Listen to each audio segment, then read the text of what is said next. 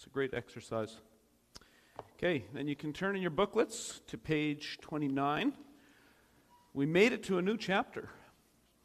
Uh, and if you're a visitor this morning, or if you don't have a booklet along, there are a few booklets at the back here, these 1689 London Baptist Confession booklets. So gladly grab one uh, if you like. And you can keep it as well. Okay, page 29, we are on the chapter on justification now, chapter 6. Uh, and we will read it out and then we will work through it here bit by bit and assign the scripture passages as we go. All right, chapter 11, section 1. Those God effectually calls, he also freely justifies. He does this not by infusing righteousness into them, but by pardoning their sins and accounting and accepting them as righteous. He does this for Christ's sake alone, and not for anything produced in them or done by them. He does not impute faith itself, the act of believing, or any other gospel obedience to them as their righteousness. Instead, he imputes Christ's active obedience to the whole law and passive obedience in his death as their whole and only righteousness by faith. This faith is not self generated, it is the gift of God. It's a lot of words, but a glorious, glorious truth. And if there would be one article, I mean, there's several, but if there would be one article in this whole confession that would say that the Protestant Reformation was necessary, it's this one. Okay? This absolutely serves as a dividing line uh, between the medieval Roman Catholicism and true evangelical faith. Um, and, as we've discussed sometimes in the past, the, the interesting thing is that some people. Um, on a podcast I listened to called The White Horse Inn, uh, they went to an evangelical booksellers convention. And uh, they read to pastors, evangelical pastors. They read to these pastors articles from the Council of Trent, which was Rome's counter argument to this. And evangelical pastors were saying, not knowing what they were re- hearing, they said, that sounds too Calvinistic. Okay? Rome was too Calvinistic for modern evangelical pastors. Too much grace. Too much grace. There's got to be something that we contribute, right? Our decision or, or something that they contribute. So uh, the, the work of Reformation is not a one and done. It is an ongoing thing that we must remind ourselves that it is by God's grace that we are saved and grace alone.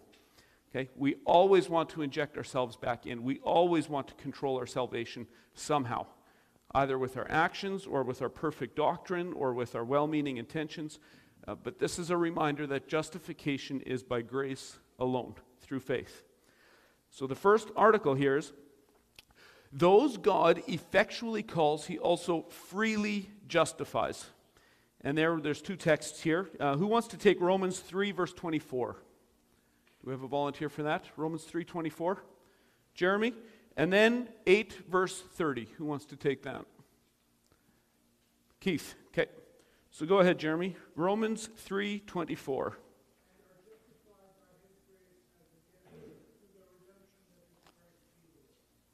Okay.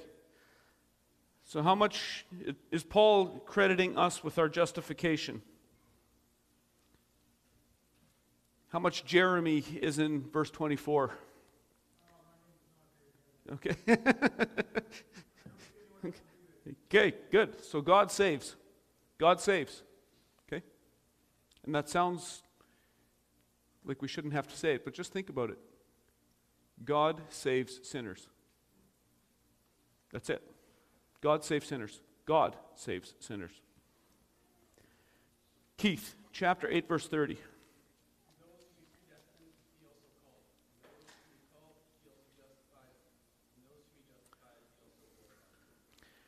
Very good. Keith, what is that chain sometimes called in the world of Christian thinking.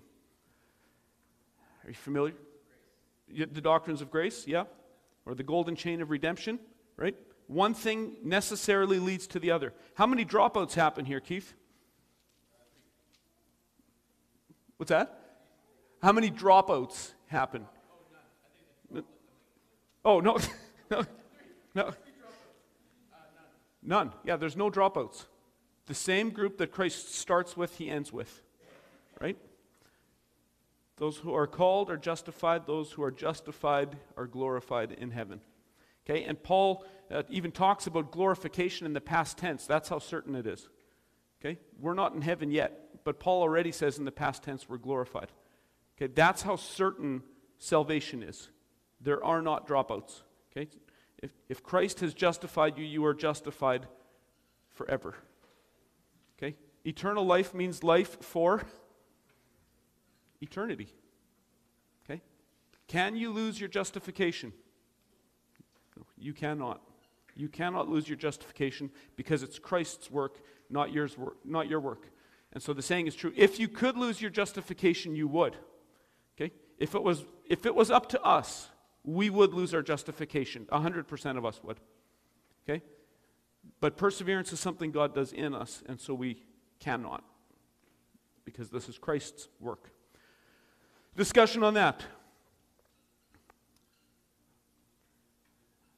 Does this make sense? Okay. And let's keep going. He does this not by infusing righteousness into them, but by pardoning their sins and accounting and accepting them as righteous. Okay, so what's this word of infusion? Why is that important? Uh, and we'll go back a little bit into history here again and talk about the language that was used. Um, at the time of the Reformation, of course, this was the most hotly debated topic. This was what the Reformation was initially about was justification. Uh, and Rome said this. They said if God counts people righteous because of the righteousness of Christ being imputed to them, Rome said that's a legal fiction. They don't actually possess that righteousness. So it would be a lie for God to say somebody is righteous who is not actually righteous.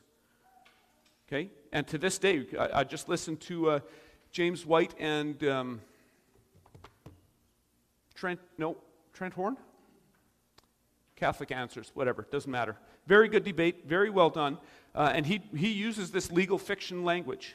Okay? The Protestant gospel is a legal fiction because God is counting Jesus' righteousness to a sinner, and that can't happen because that's not actually their righteousness.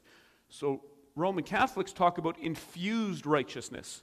So grace is like a thing, okay, uh, that gets planted into you, and as you cooperate with that grace, it's infused to you, so you become righteous by your actions. Okay? So as you cooperate with grace, you get more and more righteous, and that's what they mean by infused grace. Keith.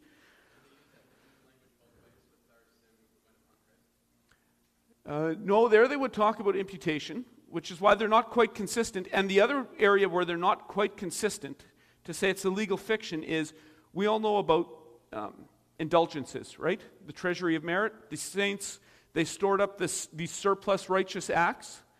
And the Pope, because he has the keys to the kingdom, he can credit that surplus righteousness to you and save you time in purgatory. The Pope has the power to impute the righteousness of dead saints to you. Rome does believe in imputation. They just believe in the imputation from the treasury of merit, not from Jesus Christ. Okay? But Rome very clearly believes somebody's righteousness can be credited to somebody else. We say, yes, that's about Christ, and they say it's the treasury of merit, and St. Anthony's cat can give you certain years off of uh, purgatory. Okay? But this is a very important difference, and, and it's one of those things that a few words and a few letters can actually change the course of history. Because if you just think, well, imputed righteousness or infused righteousness, does it really, does it really make such a big difference? Um, and the blood of Protestant martyrs would say, yes, it's all the difference in the world. Okay? Either you are justified by Christ alone or by your cooperation with Christ. Okay? This is the difference between life and death. So, yes, it is a big deal that righteousness is imputed and not infused. And I'm not sure if I'm explaining that effectively or not. Do you see the difference between being credited or needing to cooperate? We see that difference? That, am I explaining that in a way that makes sense? Yeah, okay. It's kind of quiet here this morning.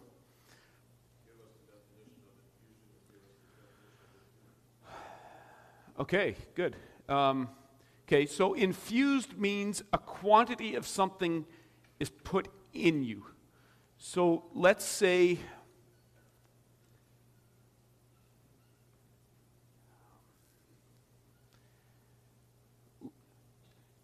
you may say too soon. I'm just thinking of an illustration on the spot here.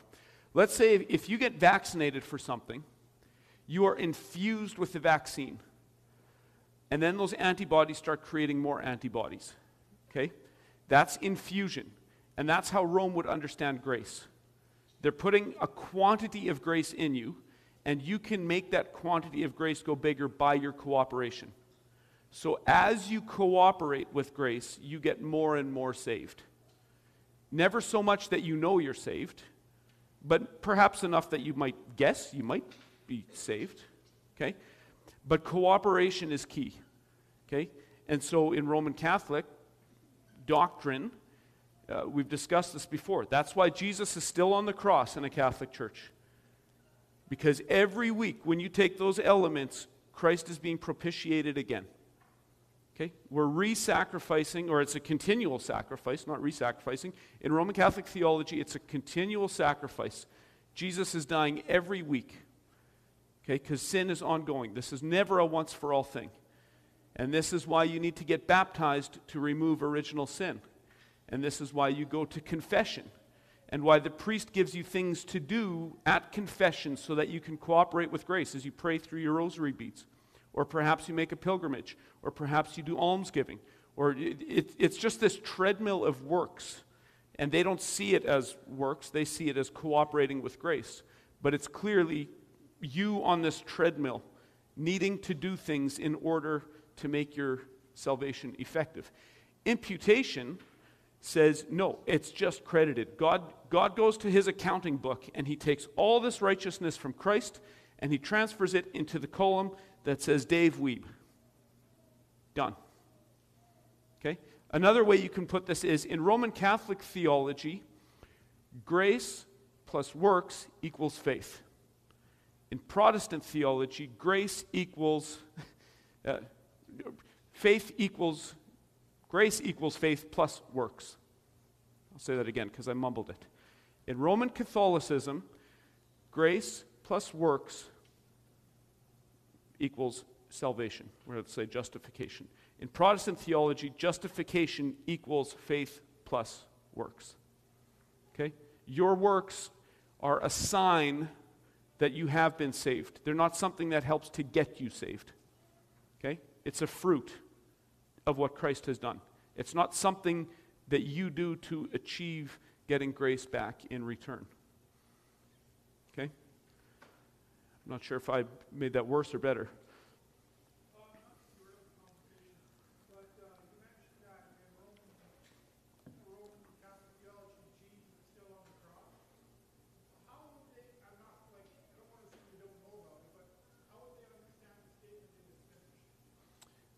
Uh, because the, the once in time historical event of the crucifixion is finished. But the, per, the perpetual sacrifice of the Mass is ongoing. But they would just understand it strictly from a historical standpoint. Jesus in the flesh.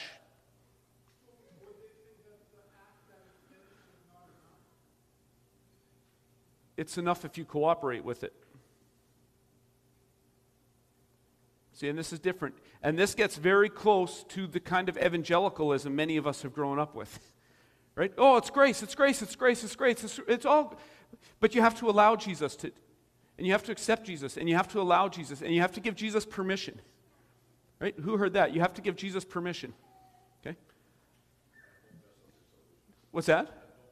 And don't mess it up. Yeah, if you commit a, you know, no, we're, we're evangelicals. We don't believe in mortal sin. But if you sin bad enough, you will lose your salvation. Okay, so you do believe in mortal sin. right? To a very large measure, evangelicalism has moved significantly back to Rome in very many ways. If you talk about people losing their justification or eh, giving Jesus permission, okay, did Saul of Tarsus give his permission to Jesus to knock him off the horse? Okay? Permission is something that happens as a result of Jesus gaining entrance into your heart. Okay? Um, so there's a lot at stake in this discussion, and uh, well, I'll maybe leave it there, unless there's other questions on that. Is it fair or unfair of me to say that to a large degree evangelicalism has moved back to more of a Roman Catholic understanding of grace? Does it seem that way to you? Or is that just me being a curmudgeon?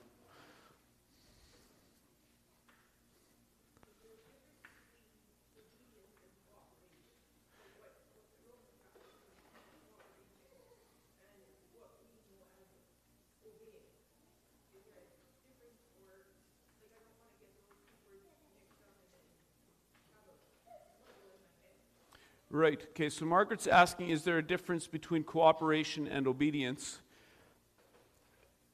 And I'd answer perhaps depending on what you mean, but the key the key difference is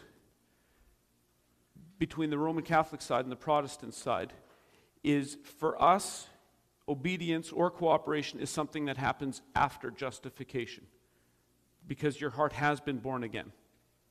Okay? Jesus made you born again, therefore you will cooperate, you will obey. And in Roman Catholicism, that's one of the preparation steps. Jesus will save you if you cooperate with grace, if you cooperate with Mother Church. Okay, your parents brought you up for baptism, so your original sin is washed away, and then you do penance, Okay, and then maybe you'll get last rites, or, you, or maybe you'll get married, or maybe you'll be ordained. But there's all these steps of cooperating with grace that they would see as preparation, we would see it as fruit after the fact. You are born again. Now, therefore, with your new heart, you want to cooperate, you want to obey. But we would say that's evidence of something that's happened. Rome would say that's part of you preparing yourself to be saved. Yeah. Does that make sense? Yeah? Okay. Okay. Is this starting to come into focus, the difference here? This is important stuff, Lisa.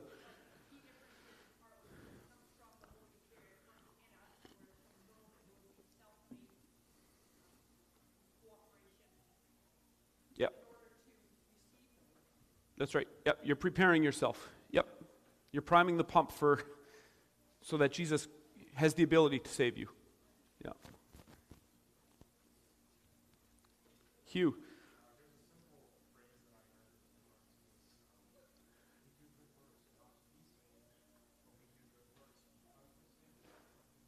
Yes, that's, that's exactly it. So he just said, I, I don't want to miff it now. We, I'll just say it loud enough so everyone can hear you, so I'm not misquoting you.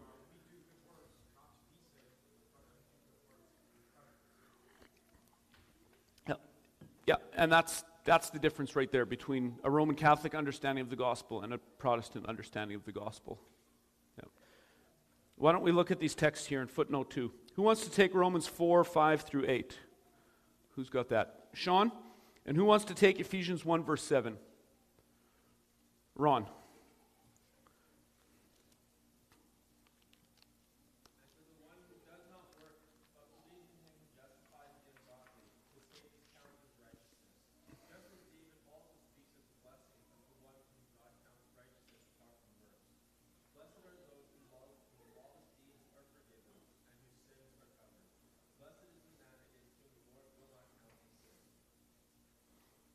Okay.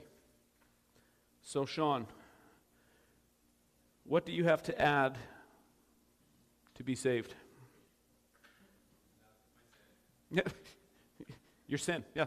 That's what you contributed to your salvation. Sean Wake sucks. You, you kind of do, but you, you know what I mean. I like you. You're a great guy, but that's because what God is doing in you, right? That, and that's true. That's what we contribute to our salvation, is the sin that makes it necessary. This is all of grace, right? What Sean just read, it's all of grace. It really, truly is. Okay? It's all of grace. All of grace. And then Ron, Ephesians.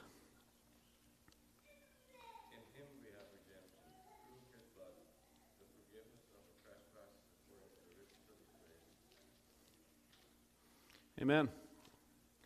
Okay, so again, this grace emphasis is clear. Okay, and the Bible does have lots of instruction for how we ought to obey, but again, that is on the other side of salvation. That's an evidence that salvation has happened. That's not something to gain salvation. Sean.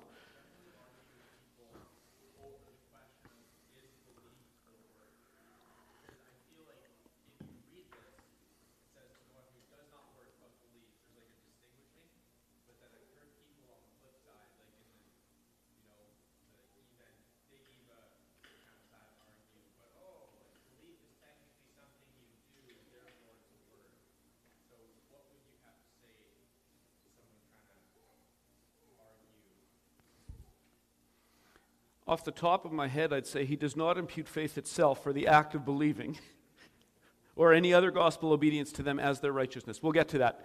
But that, okay, so is faith a work?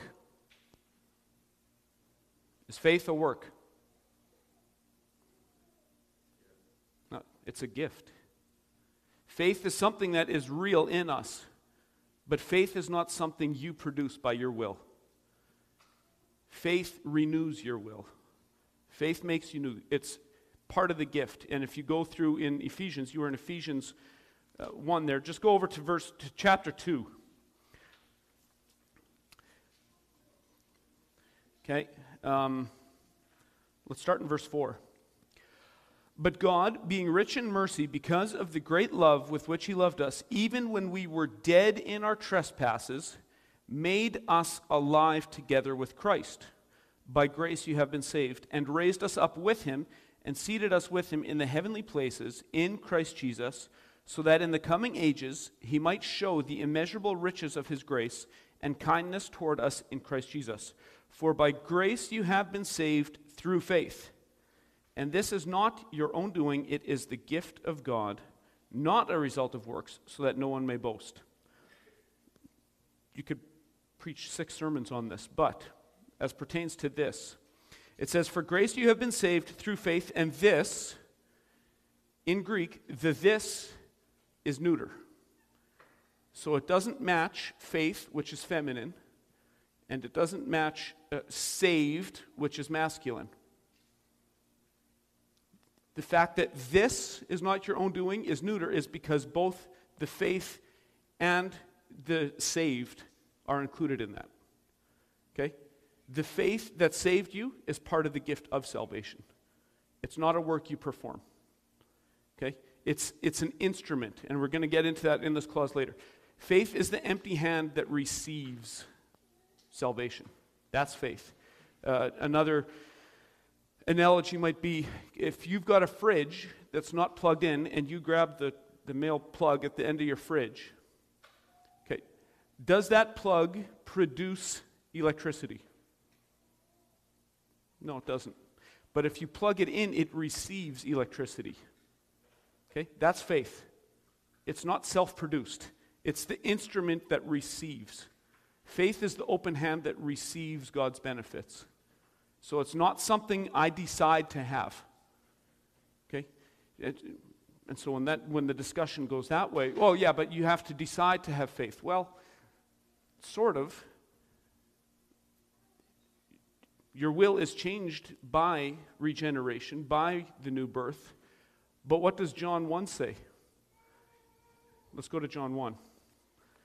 It's like the Bible couldn't be possibly clearer on this, and yet we remain confused. Go to John chapter 1. I think it's maybe verse 16, 17. Maybe not. Maybe it's before that.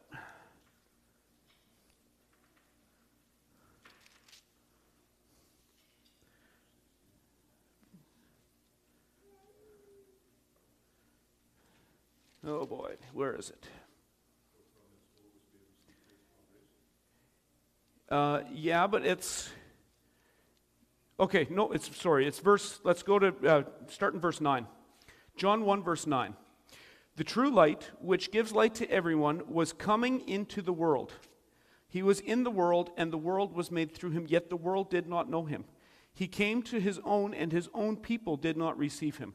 But to all who did receive him, okay, so it's actually real people receiving this, okay, but how did they receive it? Who, re- who believed in his name, he gave the right to become children of God, who were born not of blood, Okay? So I'm not saved by my last name. Okay? I'm not saved by being a Jew or low German or we're not this isn't by blood that we receive it, nor of the will of the flesh.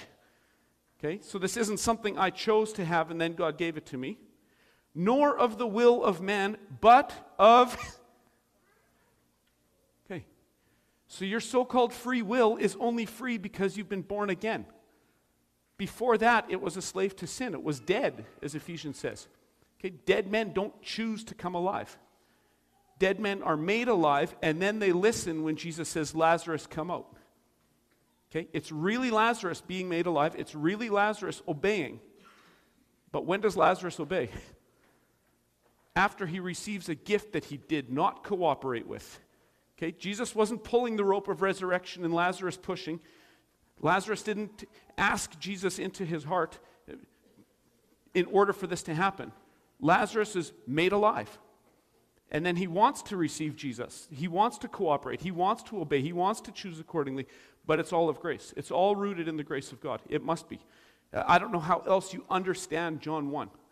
The freeing, the freeing of the will is a result of grace. It's not something that reaches out for grace.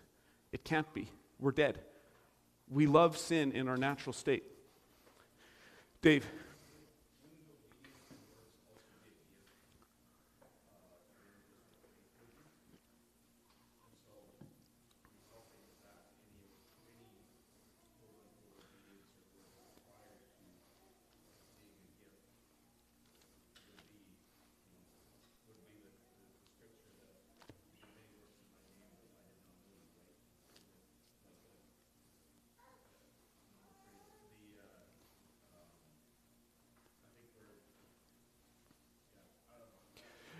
So you're asking or you're saying that the works that we perform after our salvation are also part of the gift.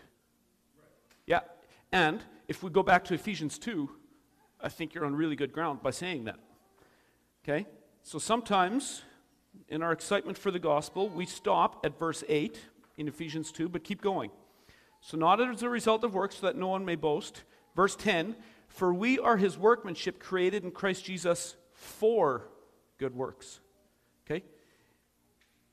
Justification is not the end in itself. God being glorified in his creation is the end. Justification is the means to that end.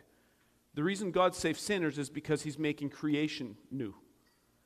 Okay? And he needs a new audience in that renewed creation, which is why justification is a step. Okay? It, and our good works are fitting with God's end purpose for his creation, which is that he's glorified, that he be all in all.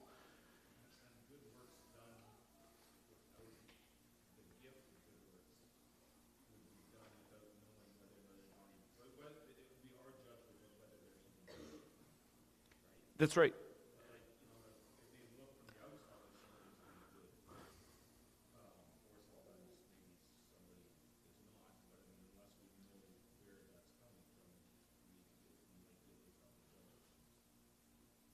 That's right. And that would probably go back to the discussion we had last week is can an unsaved person do true righteousness?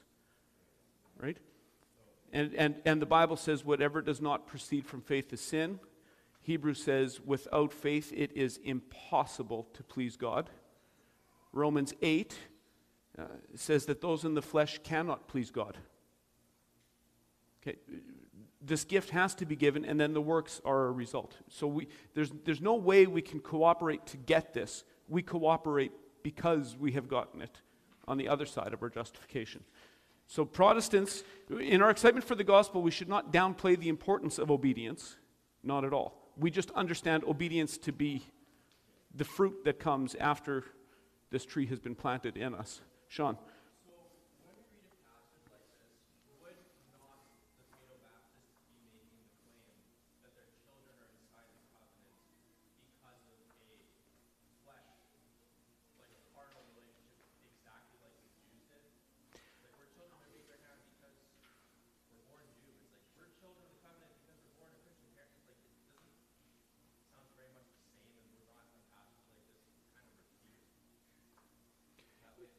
It depends. It would certainly refute the Roman Catholic approach to it, where it actually erases original sin. I think in evangelical, in Protestant reformational paedobaptism, you'd have a distinction between the visible and the invisible covenant. Okay? And we actually, even as Baptistic believers, have to make that same distinction. Not everyone who's here this morning, chances are, I don't have any names in mind, can we be certain that even in a Baptist church, everyone here is born again? No, we can't. So we are also left making a visible invisible distinction.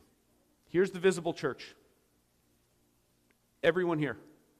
Visibly, this is God's church. And if there's some here this morning that are not saved, we have to do the same thing and say there's an invisible church inside this visible church. There's truly saved people in the visible body of the church. And so, to some degree, we'd have to make that same distinction.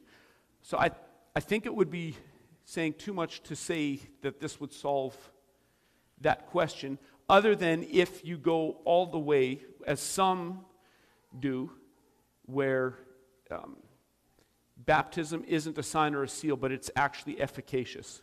Like in Roman Catholicism, where it actually erases original sin. That's saying far too much. But for an Anglican or a Presbyterian, I think it would be, from my standpoint, it would be proving too much to use this as a baptism text.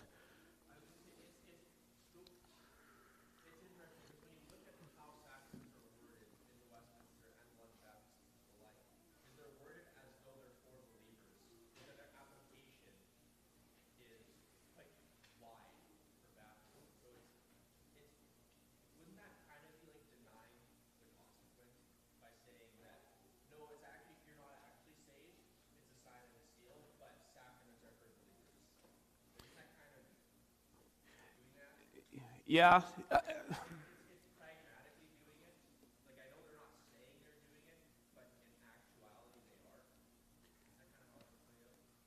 Maybe some.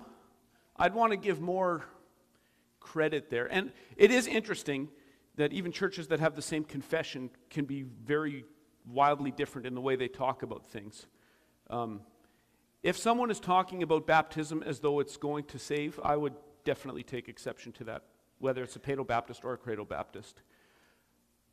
Um, but Orthodox Protestant views of baptism on either side don't and should not say that it's doing something other than that it's a visible sign or seal, right? And they would correlate it with circumcision for the Old Testament boys.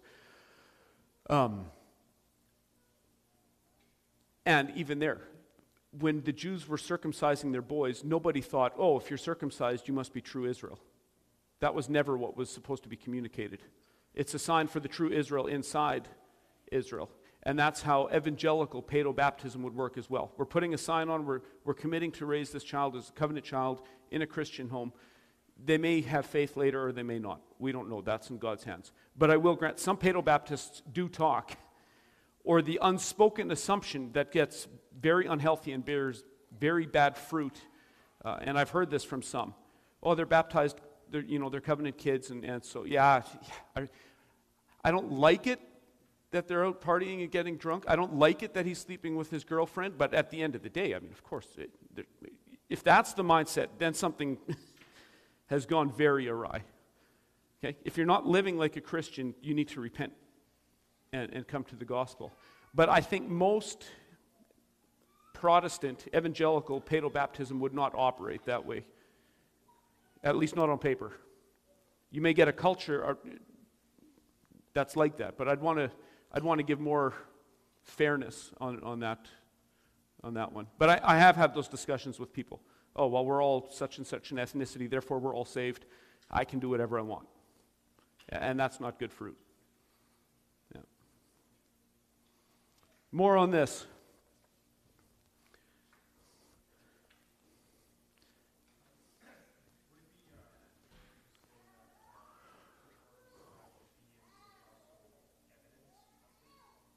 Absolutely. Yeah. Yeah, and I think James, the epistle of James, corrects us from taking this truth and saying, therefore, good works are unnecessary. No, they're necessary as evidence. Right? Yeah. Yeah. Yeah. If you're seeing bad fruit, you have evidence that what you're looking at is not a fig tree, but a thistle bush. Okay? The fruit does tell a lot about what's happening inside of a person, not in a sinless perfection way, but, but regenerate people will bear good fruit. Will. That's just, they will, right? In, in Romans 6 1, when the objection comes, oh, well, then I may go on sinning that grace may abound, right? The, the old joke, well, I love sinning, God loves forgiving. This is a perfect, this is a perfect match. No Christian can think that way. And I would even be so bold as to say no Christian does think that way, at least not for long. If grace grabs a hold of you, your life will change. Not to get that grace, but as evidence that the grace has taken root. So James's correction on the other side is, is equally good. If you say you have faith, but it doesn't show up, that's not a living faith. That's not real faith. That's just something you ginned up in yourself or, or you thought of on your own. I, I gathered you want to say more. Sorry. Did you? No? Okay.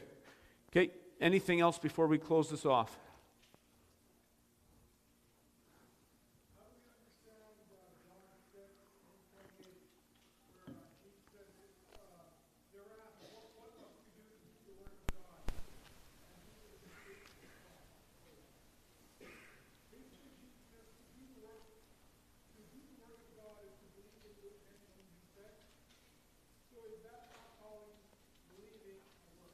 Yes.